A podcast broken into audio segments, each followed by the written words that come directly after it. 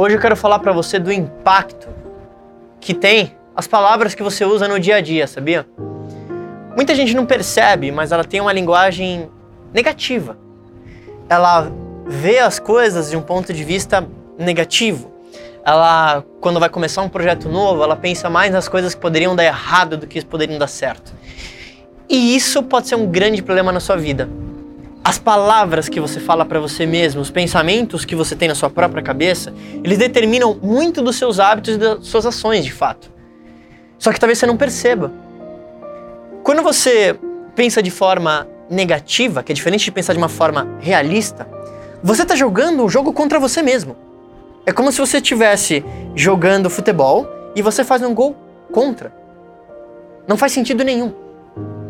Então, Nesse vídeo, o que eu quero que você pense é o que você tem falado para você mesmo.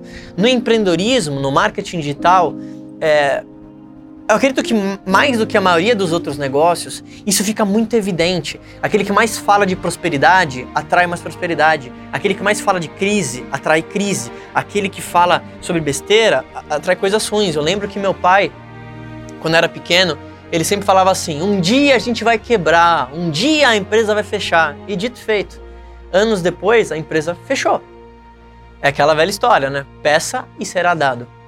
Então, a dica de hoje é uma dica diferente. Eu quero que você comece a prestar atenção nos pensamentos que você tem ao longo do dia. Quando alguém te fala uma coisa, quando alguém te dá um feedback, quando alguém vem com uma ideia nova, você tende a ver o lado negativo ou o lado positivo das coisas. E se você perceber que você está vendo mais o lado negativo, você não precisa tentar mudar os seus pensamentos, porque isso leva tempo. Mas você precisa ter agora a consciência de que você talvez está mais pro negativo e o lado positivo. Então, toda vez que vier esse pensamento para você, tipo, isso não dá certo, você vai trocar essa pergunta para o que eu poderia fazer para dar certo? Bons líderes fazem boas perguntas, tanto para eles quanto para as outras pessoas.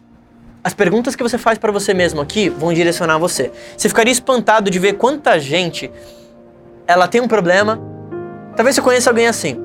E ela conta para todo mundo do problema. Ela chega lá em casa, pô, tem esse problema, olha o que aconteceu, aconteceu isso, puta que merda.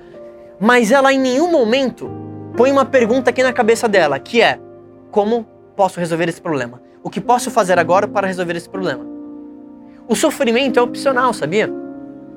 Thomas Edison, que é um dos maiores inventores que o mundo já teve, sabe o que ele fazia? Quando ele tinha um problema, ele se trancava numa sala apenas com um papel, uma caneta e uma luz em cima do papel. E ele não saía de lá enquanto ele não escrevesse várias possíveis soluções para aquele problema. Adivinha? Ele se tornou um dos maiores inventores do mundo.